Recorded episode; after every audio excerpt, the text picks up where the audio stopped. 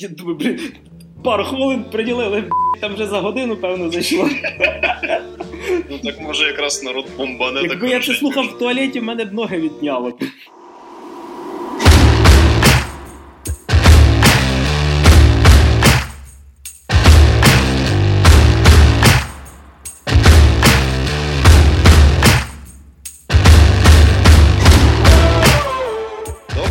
Хлопчики та дівчатка. І порушуючи нашу стару традицію, сьогодні випуск розпочну я. І з вами Григорій Трачук. Привіт, привіт. І я, Максим Моросюк. Всім привіт. Тож ми розпочинаємо наш новий випуск. Слухай, ми такі, блін, не- не- неочікувані, коротше. Про просто хрен здогадаєшся, що чекати від цих двох чоловіків. Наприклад, ще одна несподіванка. Я вирішив перше за хрен за скільки часу почитати книжку. Раніше читав буквар, поняв, що то не твоє, хватить, да? Ну, я сижу такий на двачику, на форчанчику, і такий, ну, кількість тексту якраз така, як мені треба. Як правило, цей текст просто на картиночках 240 на 320, я такий нормально, нормально, іменно та кількість текстового контенту, яка мені потрібна. Але зараз я вирішив трішки порушити цю традицію і вирішив долучитися одразу до того, що ну прийнято в загальних широких колах вважати класикою наукової фантастики. Ну і в принципі, напевне, не тільки фантастики, але й багато просто любителів книжок цінять те, що написав Френк Герберт, і говорю я зараз про Дюну. А саме про оригінальну Дюну, яку він написав дуже дуже дуже давно. Я навіть приблизно не буду пригадати, який це був рік. Це історія про, скажімо так, свого роду такого обраного чувака в сетінгу дальнього космосу, що відбувається в якомусь просто не знати якому тисячолітті після нас з тобою, Ріша. Так що ми не доживемо до цих подій, пробач. Чорт. Shit, да, that, that's lame. І типу, відповідно, дуже цікаво було читати цю книжку в силу того, що ти реально відчуваєш. Ну, то ти. Я, я спершу ж не знаю, десь 15-20 сторінок розумів, чому народ так то наярює саме на стару фантастику тих років, тобто середини 20-го століття, 70-ті роки, вже так ближче до. Типу Станіслав Лем, Артур Кларк і ту всю, да, епоху. Так, так, так, оці всі речі, тому що е, дійсно більш комплексно відчувається подача історії прям з самого самого початку. Це не так, як зараз там Hunger Games або там. Ну окей, Гаррі Поттер, як на мене, все одно доволі хороший приклад, і навіть не тому, що це там книжка мого дитинства чи щось таке, а просто тому, що це дійсно хороша книжка. Але, типу, як правило, все це зараз подивиться набагато примітивніше. Знаєш, я, я просто одразу бачу, як презентується світ, як презентуються персонажі, як тобі подається початок цієї історії, якими правильними порціями подається та чи інакша інформація про ті чи інакші речі, і це зроблено дійсно добре. І я такий прям реально здивувався, тому що я думав, що ну. Я коли читав Лавкрафта, і це початок 20 століття, перша половина 20 століття, і читав було надзвичайно нудно, тому що велика кількість графоманії, нема, грубо кажучи, екшона, повільний розвиток персонажа, довго кудись іде сюжет, взагалі нікуди не спішачи. В Дюні зовсім не так. Тобто, то, що це теж надзвичайно вже старий твір, повні там, скажімо так, сучасної літератури, все одно це не мішає йому бути дуже цікавим, тому що м, це буде зараз доволі специфічне порівняння для більшості слухачів, але я думаю.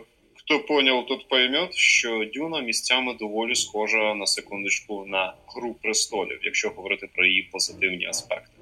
Тобто, це також знаєш така політична історія. Тобто, це чувак бореться за те, щоб повернути собі владу після невеличкого спойлера, внаслідок якого йому тепер просто з грязі доведеться знов підніматися в князі. І відповідно, ти показує автор. Він дуже гарно показує цей шлях продовження цієї політичної боротьби, це виживання.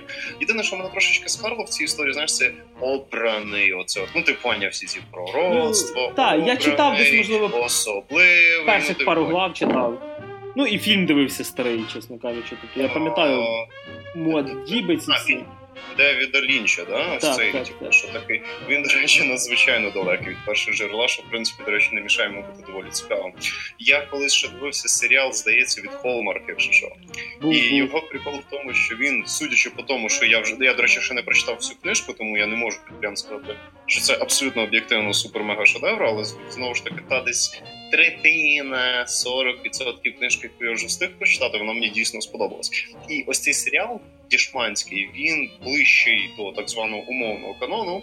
Але його проблема полягає в тому, що він дішманське говно, і він дуже негарно і дуже знятий, і місцями його просто нудно дивитися. От такі діла. І відповідно, щоб уникнути всяких спойлерів і не занадто сильно затягувати з подачею, скажімо так, даної історії, плюс не так, щоб я дуже сильно поки що знаю, як вам цікаво розказати про книжку. Я просто говорю, що якщо ви любите щось типу Ігри престолів. М- Трошки політичного якогось трилера, просто хорошу історію, або хочете зацінити якусь нормальну фантастику, і вас задовбав ось цей. Вам не дуже імпонують свого роду там умовно голодні ігри, чи сутінки, чи е, що, що, що зараз популярно в мейнстрімі в літературі, якщо ми говоримо про фантастику. О, чесно кажучи, ну всякі там бігущі в лабіринті, вся і взагалі всяка софт-фантастика дитяча. Є, є, є. От, якщо ви таке не дуже любите і воно вам пріснувато, бо ви розумієте, що ви щось таке переросли, але вам все одно хочеться почитати саме фантастики, то особисто я дюну рекомендую. Я обіцяю, що я подаю цю інформацію без компану, але я просто не дуже хочу палити вам сюжет, тому що він там в принципі доволі прикольний. Я просто так вам загальним рисом вирішив розказати, що враження від цієї книжки мене доволі хороші. Єдине, що готуєте, що вона доволі велика. Ну для мене, по крайній. Ну, в принципі, для чувака, який десь декілька хвилин назад казав, що він вічно сидить на форчанах і на двачах і просто читає меміси. В принципі, для мене будь-яка книжка, напевно, велика, але ви, напевно, зрозуміло, що я. Ну, я колись, до речі, починав її читати, і єдине, що я зрозумів, що сам Герберт дуже сильно впарювався по мусульманській всякій міфології, тобто в нього всякі там альмуадіби. е, Абсолютно згоден. Це всі ці терміни. е, Там здається якось верховний шах чи щось таке. Та там є дуже багато всіх цих титулів, які Ага. беруть свої Там в Харконенів барон, а верховний чи то падишах, там імператор Так, падишах, так, щось так, там. Його хтось називає імператором, а хтось падишахом. І це, це відчувається. У нього дійсно багато термінів з мусульманської міфології, і е, там ж є ці фрімени, це ці круті чуваки, які типу живуть в пустелях. Там Це ті, що в. Half-Life були, да? Гордон Чи що? Це цей, що в Half-Life Гордон Фрімен був? Можливо, він надихався ним. А типу, ці фримени вони дійсно схожі на всі ці племена берберів і інших таких крутих серйозних ребят, які умудрялись виживати в пустелях довгими роками. Тобто є певні ці схожості. Ну тобто алюзія на пустельну культуру всіх цих кочівних племен, які такі tough guys е, в tough conditions, воно такою червоною лінією проходить через, по крайній мірі, ту частину книжки, яку я прочитав. Тобто це є однозначно, я з тобою згоден. Плюс там е, воно трошечки по своїй структурі нагадує, знаєш, всі ці придворні інтриги цих сулейманів і так далі. Ну ти розумієш, що я. До речі, е, ти згадав за фільм Девіда Лінча. Зараз ж е, активно ж знімається де нова дюна, е, яку знімає Дені Вільньов, який на, Це хороший знак. на секундочку зняв продовження дуже, яке мені сподобалось е, того, що біжить по лезу бритки 2049. І е, напевно один з найцікавіших фантастичних фільмів за останні роки Arrival Прибуття. Тобто це фантастика без вибухів і, і екшену, скажімо так. І там мало, мало чи не весь Голівуд в тій екранізації буде там такий каст, що ну просто я не знаю, щось має бути настільки епічне. Мені здається, що нас чекає якийсь наступний кіноаналог володаря перснів, тільки от е, ну, Френк Герберт, Дюна, плюс Дені Вільньов. Що Плюс багато бабла і Да. багато популярних акторів. Буде моє почтення. Або повний провал. Бачимо, коли вийде. Ну, поки що сам режисер дуже зарекомендував себе гарно, принаймні все, що мені потрапляло до рук, радувало, скажімо так. Е, я, я зараз найбільше, напевно, це такого, типа, з ремейків, це чекаю Дюну Вільньова і надіюсь, що все-таки Бломкам вернеться до чужого. Казали, що все-таки вернеться. Старий маразматик Рідлі Скотт нарешті опинився в дурдомі, і можна спокійно зняти хоча б один нормальний фільм за хрен за скільки років по чужому. просто- Було непогано. За останні роки єдине толкове, що виходило по чужому, це Alien Isolation, який, до речі, виходить буквально зараз на Nintendo Switch. І. Е, До речі, маленький такий прикол. Е, Дивився відео від Digital Foundry, що е, Alien Isolation на Nintendo Switch виглядає місцями краще, ніж на Xbox One X, тому що там якимось чином працює зглажування правильніше. Тобто воно на слабшій консолі. Маленький прикол про Switch це хороший кол. Да. От. Е, ну, що ж, е, з літератури А я ж, а я ж попередніх фільмів Мільньова, кстати, дуже рекомендую вам Сікаріо. А Сікаріо це Вільньов знімав? Серйозно? Кру... Я... Yep. Е, слухай, до речі, зразу питання в лоб. Сікаріо вроді дві частини є. Угу. І ту, і ту, типа, рекомендуєш, чи, чи як? Бо я просто. Я рекомендую першу частину Сікаріо. Я просто якось вони повз мене дуже пройшли е, повз. Напевно, що я не знав про що цей фільм, і для мене назва така була, знаєш, як це маркетингово не- непритяжна. Тобто, ну, Сікаріо. Я, я не знаю, що означає Сікаріо. тобто, Убивців. Це так називають чоловіків, які це найманці, яких наймають ну збройні найманці, яких наймають лідери наркокартелів для того, щоб виконувати грязну роботу. Це аналог слова кілер. от, а другу ти дивився частину? Е, я дивився, я почав дивитись десь до середини. Я був дуже уставший, і я зрозумів, що це взагалі не то пальто, тому що він нього знімав тільки першу частину. Другою частиною займався якийсь чувак, чиє ім'я я не можу вимовити. А вони хоч пов'язані, чи це просто під одним брендом? Один з персонажів е, картини з першої частини є одним з головних героїв другої частини, але друга частина вона вже більше нагадує чисто бойовик, тому що якщо перший Сікаріо це був такий політичний кримінальний трилер, то другої Сікаріо воно вже більше чорності. Ну краще, грубо кажучи, народ, просто подивіться перше Сікаріо і уявіть, що другого Сікаріо немає. Ну тобто, е, я, як людина, яка взагалі не знає, що це, е, але чув, що друга часть гівно, я можу подивитися першу і мати отримати закінчену історію, так? Yep. О, good.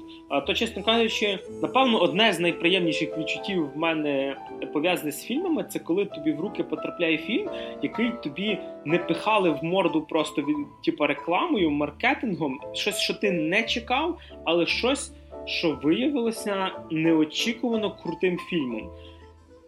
Я пізніше ж найкращий вид фільмів, чувак. Да. Surprise. Surprise is the best turn of events. А коли ми перейдемо до сектора з кінематографом, в мене буде, до речі, крім нашого сьогоднішнього основного пацієнта, ще одна маленька згадка про саме такий фільм, який я натрапив фактично шукаючи щось, щоб мені було подивитися, поки я їду в потязі. Але про це пізніше. От, а на відміну від Макса, який е, взявся за серйозну літературу, останні тижні в мене потрапляють тільки комікси, і останні два тижні я читаю е, комікси про Флеша, тобто е, Флеш Нью 52 Френсіса Монапола Брайана Бучелато. Коли Я дочитаю. не поняв ні того, чувак. Коли дочитаю весь ран, то розкажу про це детальніше, але так як у нас флеш бігає швидко, то з комп'ютерних ігор до мене добрався тільки останній Need for Speed Hit. Серія ігор, з яких? Е, так, Need for Speed жарко. Е, це, я, блін, я, до речі, чекав. за- Жага швидкості, жара. Спека. Е, Ні, ні, це, це має бути. Якщо це український дубляж, то це має бути в рамках деяких наших українських дубляторів, знаєш, так максимально мертво українське. Тобто жага швидкості спекота. От якось так це має бути. Ну, спекота це було би круто, чесно кажучи, почути. Спекота звучить, чесно кажучи, знаєш, як якийсь оце сволота, типу, чи щось. Матюк просто, знаєш, така, ах ти спекота. Блін, до речі, знаєш, от в мене з Speed дуже багато пов'язано е, взагалі з серією Need якихось таких е, приємних лампових спогадів, особливо там з е, Hot Pursuit, чи, е, наприклад, ем, особливо з серією Porsche Unleashed. Е, Я, я зі всього цього грав тільки Most Wanted і а, перші а Need for Speed щось там Underground. Я просто пам'ятаю по цій ром-дом-дом, дом-до, ром-до, ром-дом. Це вся моя спеція з цієї гри. Тобто Need for Speed Most Wanted я навіть трошечки грав. Я просто гонки не дуже люблю. Але Need for Speed Most Wanted мені сподобалося, тому що там були ці погоні, прикольний дизайн, така фізика доволі упрощена, що дає можливість навіть приворуком трохи поїздити. Але для мене це серія, це серія, ця серія десь на Need for Speed Most Wanted, ще на старому Wanted ще закінчилась. Бо я тільки зараз задав, що там ще в 13-му році якийсь випустили, але я маю на увазі саме той, що був на початку. Ні, я знаю, ні, перезапуск дуже це взагалі, типа, гріх проти природи, чесно кажучи.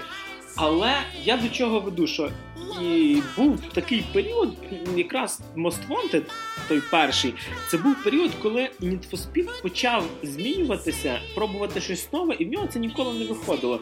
Тому що кожна наступна частина і карбон, і простріт, вони виходили трошки спіртними.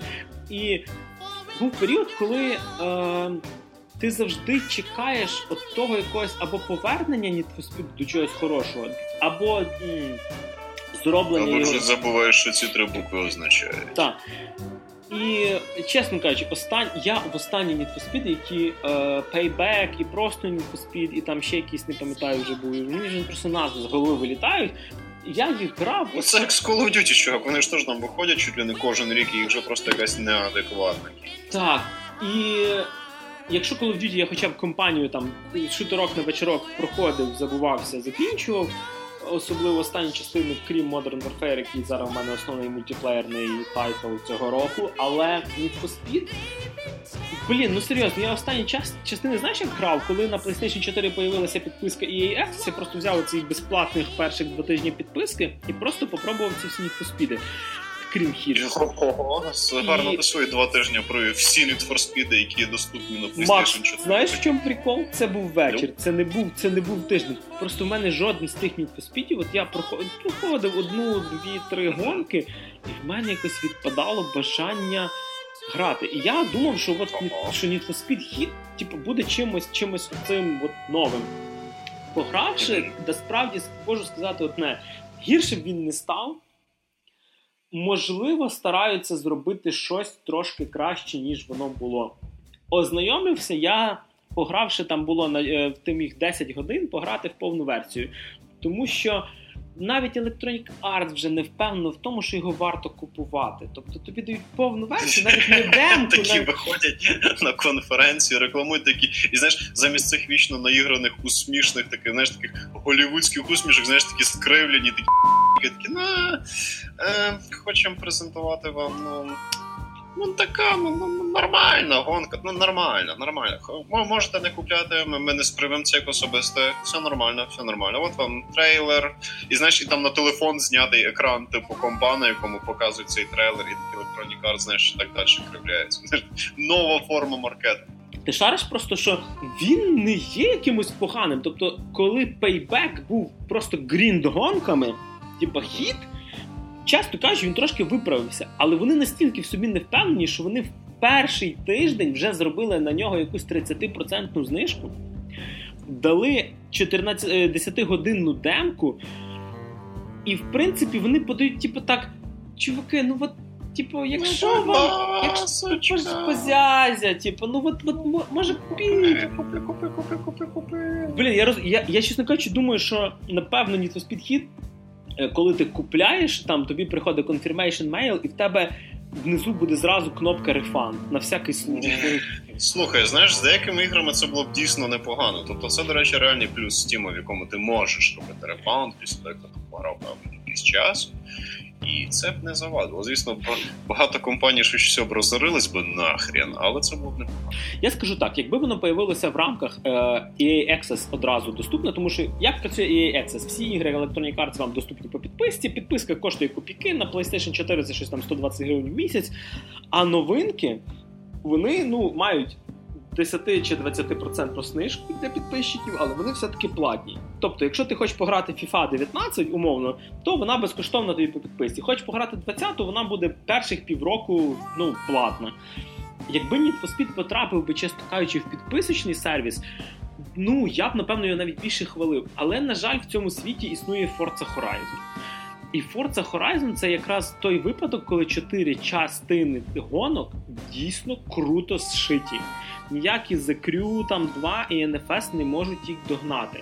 Тобто Sony має свій беззаперечний ексклюзив для фанатів симуляторів це Gran Turismo, який для окремої касти людей для мене це щось на рівні вищої математики. Які люблять 20 хвилин регулювати тиск покришок перед гонкою, яка триватиме 4 Чувак, хвилини. я там коли щось регулюю той тиск, в мене в самого тиск починає підніматися. Розумієш? Типу, це мені нагадало, е, коли я запустив якийсь там Microsoft Flight Simulator, і я більше потратив часу на те, щоб взлетіти, ніж в повітрі провів.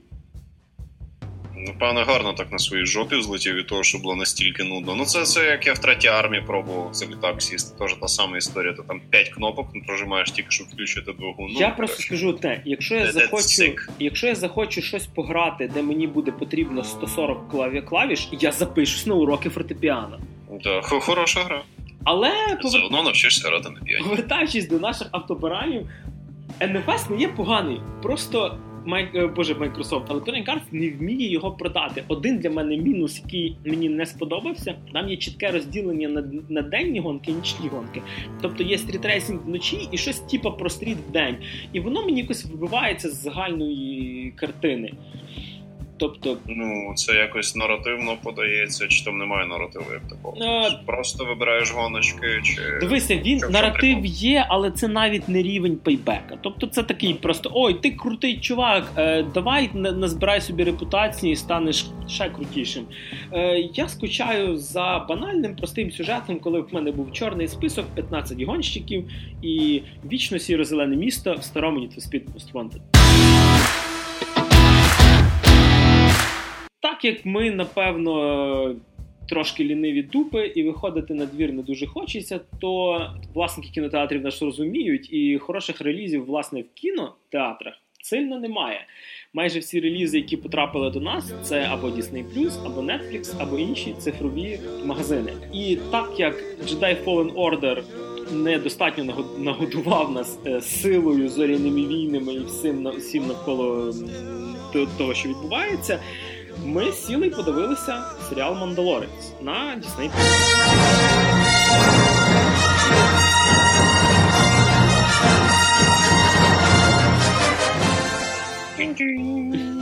Тобто серіальчик, який взагалі-то так доволі дивно розганявся в плані медіа, піару і реклами, і маркетингу, тому що особисто в мене була проблема з цим серіалом така.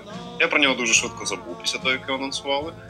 Друга проблема в тому полягала, що я про нього забув, тому що я думав, що це історія цього Боба Фети, тому що він весь в цих його обладунках і так далі. І я такий, а, а якого хрена знімається окремий серіал про якогось чела, який в руках півтори хвилини і знайомий тим, що спочатку когось там заморозив, а потім здох від люка в простій перестрілці і, і, і все. Тобто, а що, що про нього окремий серіал? А потім виявляється, що Що це взагалі зовсім інший персонаж. Тобто, є тому що мандалорці це, в принципі, ну це як, як, як, як національність раса з планети Мандалор. І відомі вони тим, що серед них назвали мене, звісно. Тобто я, я просто уявляю, як у нас на посилку з цього буде. Я думаю, що нам треба буде запікувати. Слово занадто. Да-да-да. Коли ти будеш казати «морець», типа. Самому доведеться запікувати. Блін, я, я надію, що автозапікувач в нас працює нормально. А ну попробуй сказати. Лор. Добре, гарна планета. Я думаю, що подивимося, як буде працювати наш авто, автоматичний запікувач після монтажа.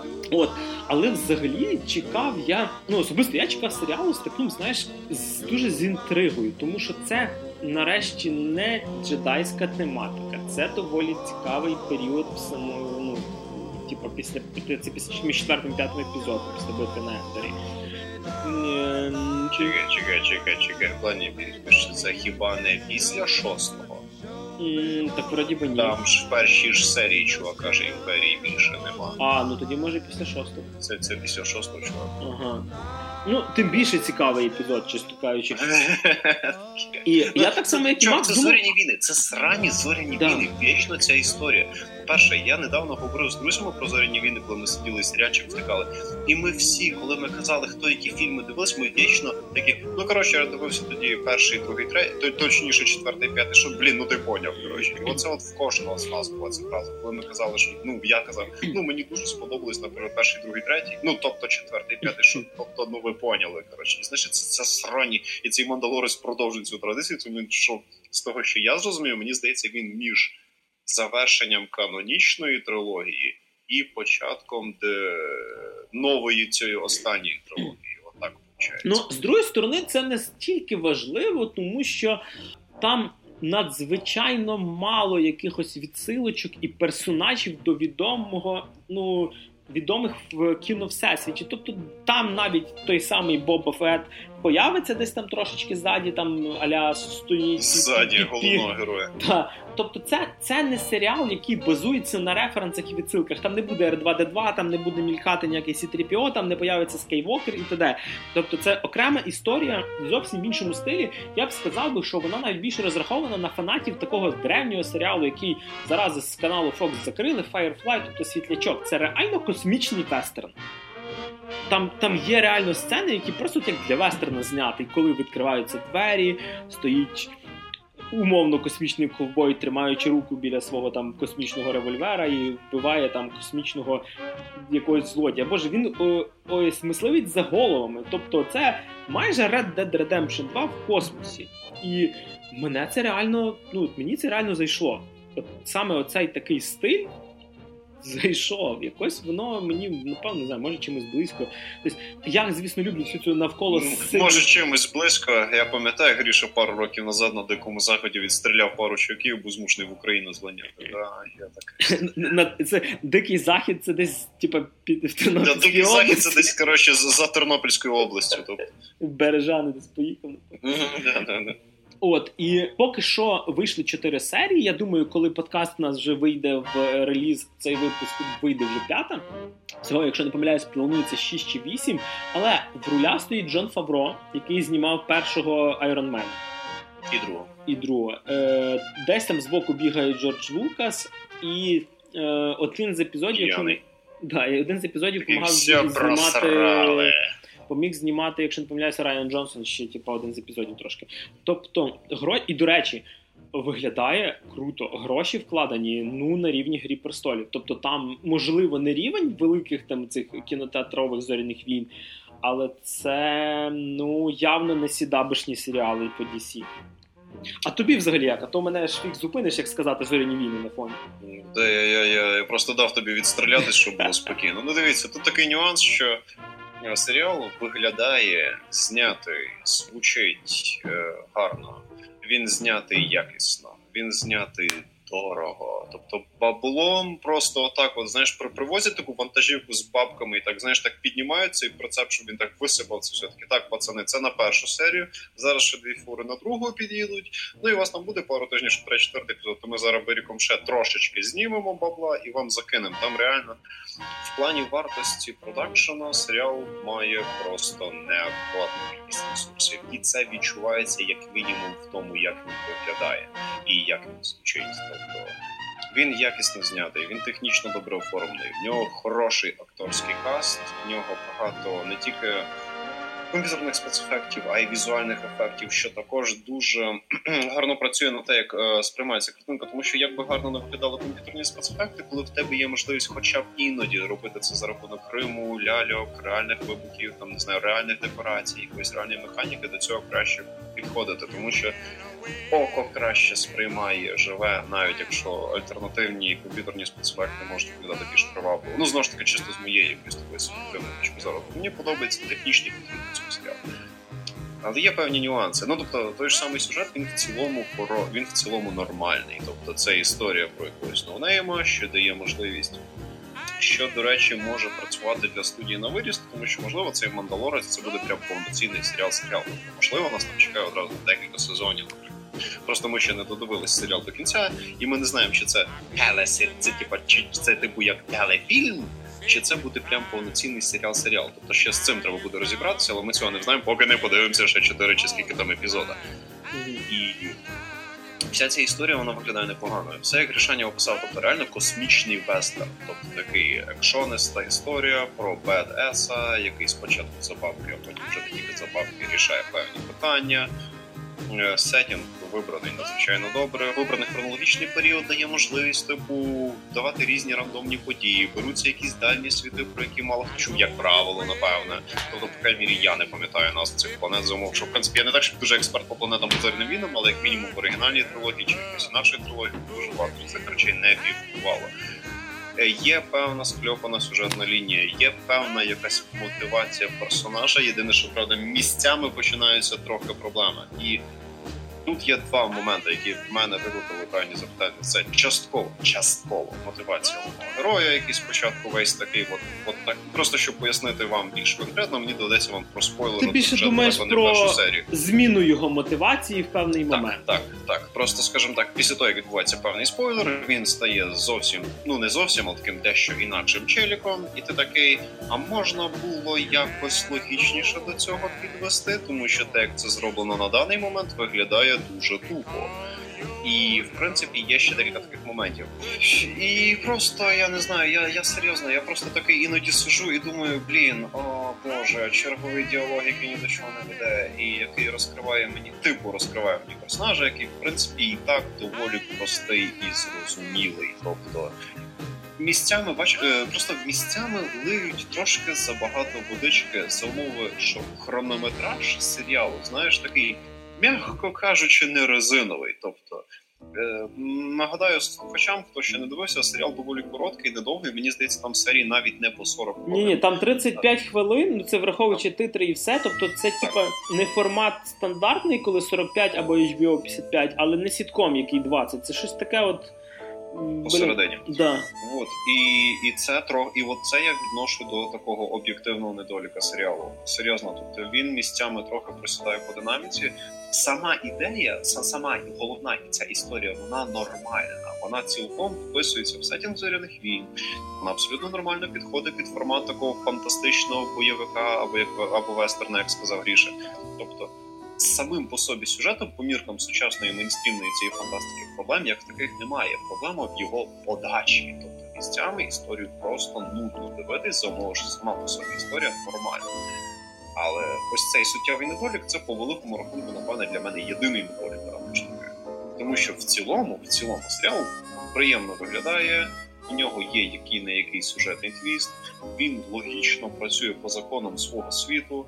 Він гарно знятий, він класно звучить. Тобто це однозначно якісний серіал. Просто в нього є от певний нюанс. Ну і знову ж таки, заради справедливості ми з Григорієм подивились тільки чотири епізоди. Тобто, можливо, в другій половині сезону там почнеться просто таке, що я просто ху заберу всі свої слова назад в наступному ж випуску. Ну і знову ж таки, щоб мої слухачі мене правильно зрозуміли, тому що іноді я вже натикався на на певні цікаві розмови. Що а, я не говорю, що нудно, коли мало екшена. Нудно це коли просто реально нічого не відбувається. Для мене подія це і хороший діалог, і хороша сцена, і хороший екшен, і просто щось відбувається на екрані, а там просто пані моменти в цьому плані лили водичку. Тобто я не говорю про відсутність чи наявність екшену. Екшеном, коли він є, все окей, він дійсно гарно зроблений Просто мається на увазі, що місцями трішечки перегнали з затягуванням фронту. В принципі, це напевно все, що хотів сказати про серіал. Ну, підводячи підсумки під Мандалорцем, чесно кажучи, це доволі хороший експеримент, і я надіюсь, що його фінансовий успіх призведе до якісних, скажімо, серіалів і фільмів, а не тільки до того, що старається вгодити фанатам. Тому що навіть при тому, як би мені не подобалась нова трилогія, тут у сьомий восьмий епізод чекають на дев'ятий, все-таки вони його роблять майже не експериментуючи. Вони дуже намагаються вгодити фанатам, фанатам, які сидять спіною в рота з світловим мечом, напевно, в зубах, і їм хоч щось зроби не так, які там перечитують толмути канонів всяких. І завжди незадоволені.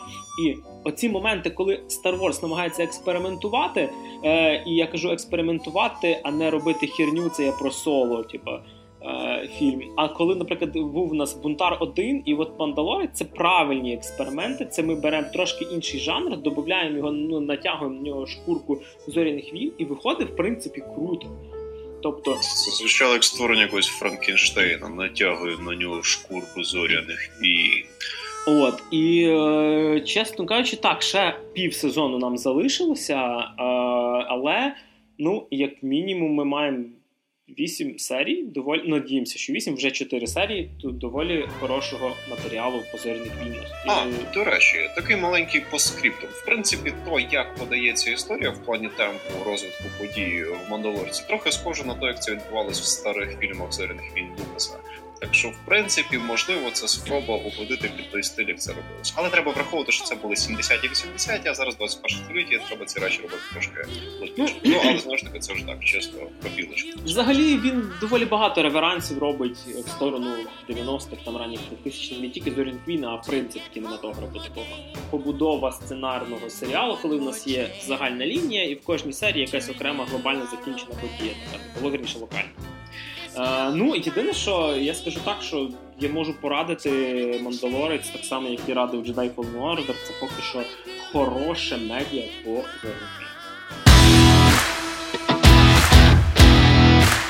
Те, чого я не чекав, те, про що я фактично не чув, і м- той фільм, який, якщо я не помиляюся, він дуже обмеженим прокатом йшов в кінотеатрі, е, потрапив мені вже в цифровому релізі. Е, це фільм Паразити. Це е, корейський фільм. Знову ж таки, це не стиль що дорами, а стиль що от як Олдбой. Тобто в ту Нормальне кіно, Да. Це, до речі, режисер його знімав недавно фільм е, Сноупірсер, той, що йде крізь сніг. Це про потяг, який під час сніжного постапокаліпсису рухається постійно по планеті, і там своє екосистема і т.д. Теж доволі непогане кіно. Там, якщо не помиляюся, ще зіграв Кріс Еванс, який е, Капітан Америка, і зараз по ньому роблять серіал. Але він зняв доволі цікавий фільм Паразити про сім'ю. Е, В Кореї, Е, в тій Кореї, де поп- поп-групи, а не ядерна В зброя. Південній Кореї все нормально, ми знаємо, яка це Корея. А От про доволі бідну сім'ю, яка фактично там тато, мама, син і дочка дорослого вже віку, скажімо, такого 18 і вище, типу, що можуть на роботу ходити. Які Батько і мама? Ні, батько і мама насправді років 50. І вони, скажімо, живуть в дуже незручних умовах, практично живуть в підвалі там якогось ресторану. Тобто це такі, ну, ще чуть-чуть без п'яти хвилин бомжі. Так, які заробляють тим, що для якоїсь піцерії складають картонні коробки там за копійки. І е, друг одного з ну верніше, друг сина цієї сім'ї влаштовує його на роботу репетитором англійської мови, так як цей знає англійську мову. Дуже дуже багато сім'ї. Щоб він вчив дочку якогось там. Аля е, корейського Ілона Маска чи щось в такому плані. Там, до речі, є якась відсилочка про те, що цей бізнесмен з якимось там в нього фоточки з якимись е, сучасними медійними магнатами теж. І З Трампом. Відповідно, хлопчина потрапляє в цю сім'ю і починає вчити дочку англійської мови. Сюжет починає розвиватися так. Це не буде сильний спойлер, тому що думаю, це і по трейлері зрозуміло, що всі члени цієї сім'ї якимось чином потрапляють в цю багату сім'ю, заміняючи різних репетиторів, водіїв, покоїв. Дітей, батьків. Ну, майже. І скажімо так, спочатку сюжет насправді здається занадто простим. Но чим далі він розвивається, тим більше ви бачите і буде і підтексту, і двойного дна, і до і дуже круті діалоги. Тобто є просто фрази, які от на цитати можна розбирати. Е, Не буду нічого спойлерити, але вартий для перегляду. Напевно, можливо, не такий шокуючий, як- Oldboy, Якщо бачили Олдбой, якщо не бачили, дивіться корейську версію, а не голівудський ремейк, який трохи поміняв ці всі шокуючі моменти і загладив Україні. Особливо саме веселе в кінці. Да, особливо саме веселе в кінці. Так що е, паразити, я б сказав, би обов'язкові для перегляду і зрозумієте, чому вони зараз номіновані там на всякі пальмові відки, канські фестивалі, і воно 100% піде на Оскар як кращий фільм іноземною мовою. До речі, дуже цікаво в дубляжі звучить, коли вони там ж він вчить англійською. І коли вони говорять корейською, це звучить російський дубляж, український я, на жаль, не знайшов. А, а коли вони говорять англійською, то вони говорять англійською, але такою, знаєш, типу, як е, Hello, my friend. Типу, ну тобто зрозуміло, що London is the capital of Great Britain, I am the pupil of the seventh grade. Да. Так що неочікувано хороший фільм. Від фільмів неочікуваними переходимо до фільмів насправді доволі очікуваних. Очікуваний. Да, нещодавний реліз на Netflix. Е, Я це так наголошую, тому що фільм не виходив в широкий прокат. Це суто цифровий реліз. Це зараз, скажімо так, той напрямок, який і вектор, який взяв Netflix, щоб е, їхні фільми також номінували на Оскар. Це ірландець Мартіна Скорсезе. Колосально, і це не просто так сказано, кримінальна драма, яка йде на хвилиночку 3 години 40 хвилин, там без, без, без кількох секунд. Три години 40 хвилин. Тобто це довше за володар перснів. Три години 40 хвилин.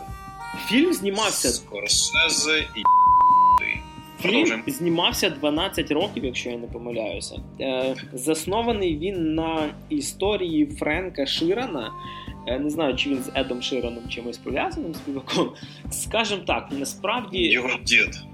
Е, я не був знайомий з історією Френка Ширана і мафіозних оцих тьорок часів вбивства Кеннеді, тобто 60-ті з переходом на 70-ті. Е, скажімо так, це історія про дядька, який е, ну, робить брудну роботу для мафії. Е, Історія охоплює е, майже 30 років, якщо я не помиляюся. Тобто вони там від 68-го чи 63-го року, і вона продовжується мало лі не до його старчіських років.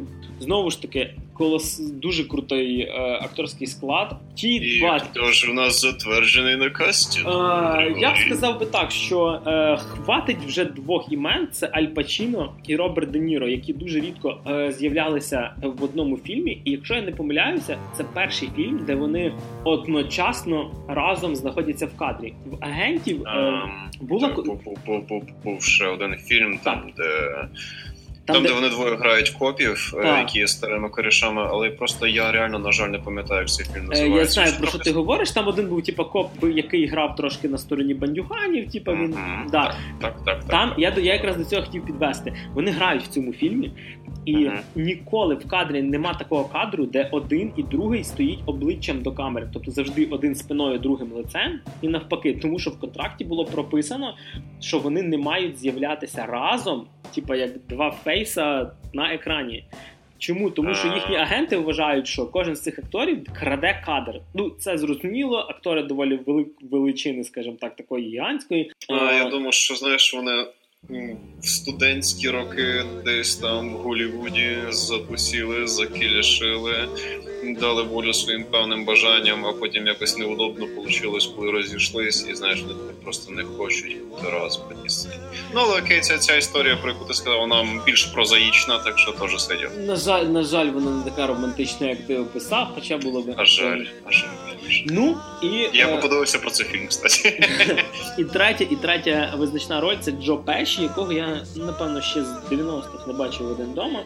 На хвилинку це один з двох грабіжників з один дома, якого Це, тут да, це, це свій час був такий Так. популярний кльовий чоловік. його тут просто не впізнати. Серйозно. Він грає такого. м, Ірландсько-італійського, не навіть не боса мафії, а скажімо, такого медіатора між різними мафіозними групіровками.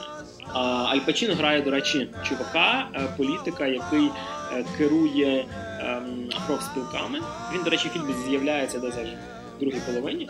Скажімо так, це от фільм для фанатів хрещеного батька, хороших хлопців, Goodfellas і от тих от фільмів, скажімо, ем, около навколо мафіозних тематик. І тут накладає на себе, чесно кажучи, таку пляму сам хронометраж. Я на дивовижу подивився його в один присіст, тобто майже 4 години. Ого, нормально. Ти що в ізоляторі десь сидів чи що? Ну, ні, на жаль, вдома. Є люди, які там вже радять його розділяти на два там епізоди, на три епізоди. А Скорсезе там каже, ні, дивіться всі разом і тільки після шостої вечора, і взагалі там що температура була. Ну та та йому легко говорити три, три години три, три години 40 хвилин. Коротше, після роботьонки такий приходиш і півдня наярюєш на фільмі. Це нормально, нормально. Е, Хорош, хорош. фільм здебільшого е, розмовного жанру, тобто дуже багато діалогів. Екшен там є, і, і я в ньому бачив таке трошечки бажання, е, скажімо, бути Тарантіно. В двох аспектах. В нього Тобто хоч якийсь сюрреалістичний, наіграний навмисне кровавий якщо. От, от тут якраз ні, тут напевно протилежність Тарантіно, але м, є бажання е, створювати сцени для діалогів без сенсу, їх там дві насправді є, які в Тарантіно вдаються зробити, коли всі там сидять і говорять просто там не знаю там про каву. І напруга створюється музикою, створюється акторами, створюється ситуацією, що сама розмова йде вже таким е, просто фоном. Скорсезе хоче так зробити, але йому це не вдається. Знову ж таки, це не робить фільм погано. Таких сцен є дві, просто коли Тарантіно робить, він це закінчує, скажімо таким дроп the mic, типу кидаючи мікрофона на землю, якоюсь перестрілкою, якимось екшеном, якимось неочікуваним поворотом. А тут вони просто ці розмови закінчуються, і в тебе такий, знаєш, е, типу, думка, а, а це взагалі на що було? Тобто фільм і так йде 3.40, типу. Ага, тобто фільм мало того, що має доволі довгий хронометраж, так там ще й діалоги, які можуть до чогось не вести. Е, Їх ні, я, я просто кажу, цих діалогів є два. А, ну Типу. окей. А от на рахунок екшену Тарантіно робить екшен таким навіть карикатурно трешовим. Тобто кров там бризже, кишки літають, все аж гіперболізовано. Тут сцени, і от, і Тарантіно робить ці сцени екшену такими, знаєш, візуально красивими. Тобто, просто от тобі смачно воно лупнуло, рознесло в шматки. В ірландці сцени екшену їх є небагато, але вони якраз показані такими, якби це, ну що вбивство це страшно. Не вбивство це весело і е, ну, криваво, красиво. Просто коли персонаж, типу, який, наприклад, іншого персонажа знав, вони там спілкувалися і його заказали вбити. Е, після фрази Привіт там шість разів вистрілює в голову і йде далі. І це максимально серйозно, реалістично показано. Там, до речі, є тобто хороші. Тобто, немає романтизації насильства. Немає. Там ще дуже багато є реальних мафіозних імен, і коли кожен з них появляється вперше на екрані, то е, така зноска з'являється, де написано, як його звати і як він помер. Тобто там е, окей, окей, це це, це прикольно. Джон, Джонні Карліоне вбитий в віці 70 років трьома вистрілами там в голову в готелі. І ти розумієш, що мафію тобі не романтизують, і показують, тобто тобі реально показують, що 30 персонажів okay. і жоден з них не помер власною смертю. Окей, це хороший момент, якщо не романтизують мафію і не почнеться, тому що мене дуже харили багато яких фільмів, які пов'язані з тематику. Що всіх цих челіків показують знаєш, такими лицарями в білих обладунках. Знову ж таки, я розумію, що люди бувають різні, і те, що людина там переходить закон, що не означає, що вона стає всесвітнім злом і вічно на всіх на це і так далі. Але але місцями, знаєш, коли всіх цих босів мафії починають показувати, що не, не, не в стилі Капітана Америки, і ти такий. Е, е, ні, тут навпаки, знаєш, тут навіть тобі не показують їх в стилі, як робив хрещений батько, типу, от він дон мафії, але він допомагає певним верствам населення. Тут показують, як від цієї роботи псується стосунки з сім'єю, як від батька можуть відмовитися діти, знаючи про щось. Як е, коли як життя руйнується, фактично, навіть які не настільки були сильно дотичні до цих людей. Через що приходиться проходити? Що колись тобі скажуть вбити якогось ноунейма, а колись тобі скажуть там, я не знаю, чуть не когось своєї сім'ї вбити, і вибору в тебе немає. Круто, круто. Трошки такі драматичні ситуації. Тобто м- воно реально показує, що ну, злочинність це погано. І це погано на якомусь захмарному рівні, і до чого це все призводить. Воно гарно показує епоху тут. Воно показує людей, які йшли на таку роботу, тому що вибору не було.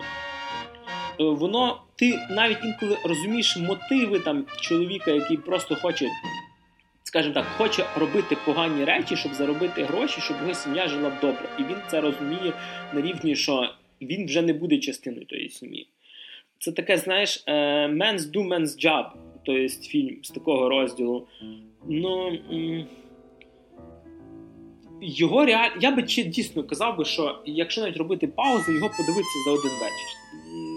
Йо, це знаєш кіно, яке треба через себе пропустити, і тут не обов'язково знати реальні історії реальних імен. Я, наприклад, не знаю нікого, я не знаю ніхто такий Хоффа, оцей Джиммі Хоффа, ніхто такий Франк Ширан, ні, ні жодного ім'я звідси не почув, крім е, брата президента Кеннеді, який працював прокурором. Це щось я десь знав і все.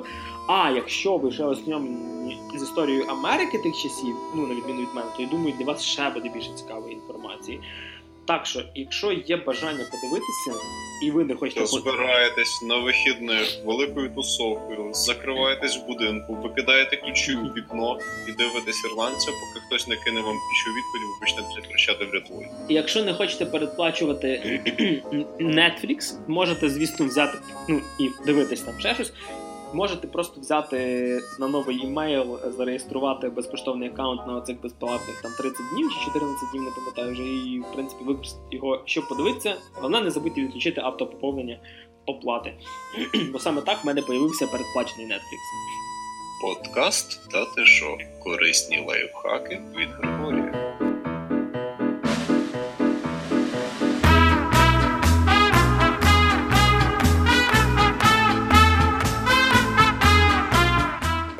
Я розумію, що триває фільм 3.40, і відповідно, якщо ти так знаєш сліганця спойланеш саме то, як це все безпосередньо починається. Мені просто цікаво, як наприклад, ну тобто, ти в загальних рисах описав, що відбувається, все правильно кльово.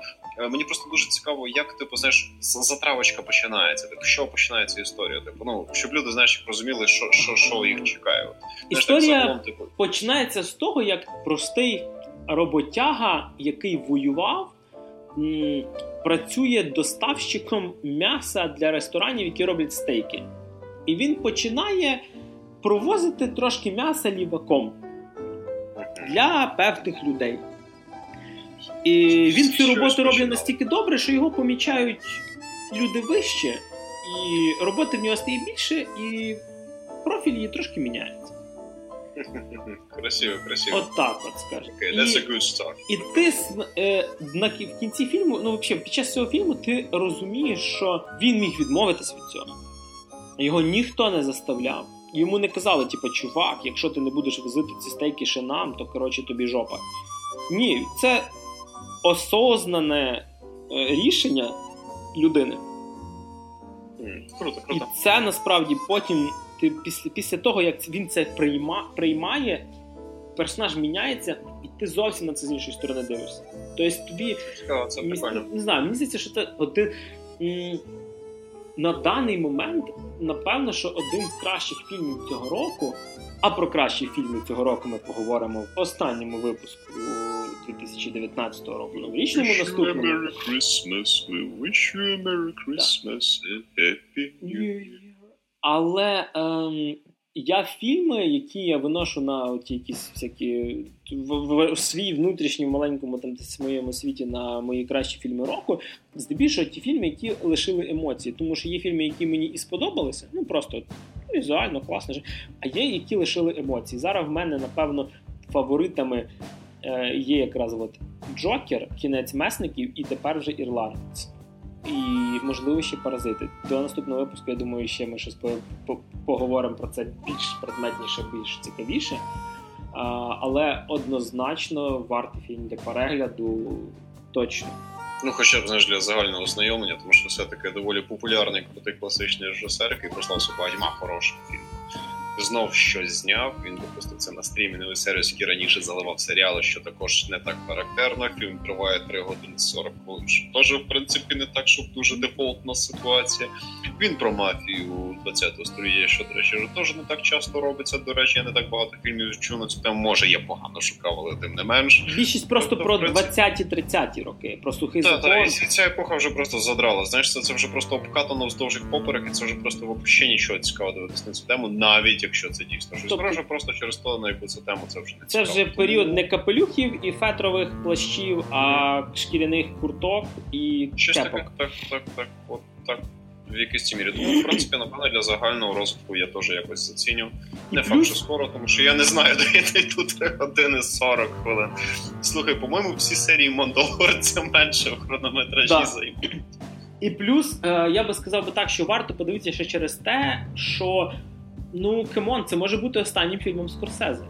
Він і так рідко знімає, а дядькою вже давно не 35. Він знятий. Надіємось, так. що в Скорсезе закінчаться гроші, і ми побачимо багато хороших фільмів. А, а, а. Може і так, але з другої сторони, він реально настільки довго його знімав, стільки в нього всього вкладено, що це виглядає, знаєш, як от лебедина пісня режисера. Тобто, Думаєш, це його такий предсмертний лист? Може бути, може бути. Або не те, що предсмертний. Знаєш, є ж режисери, які, от, допустим, той самий Тарантіно казав, що він ще зніме один фільм і все.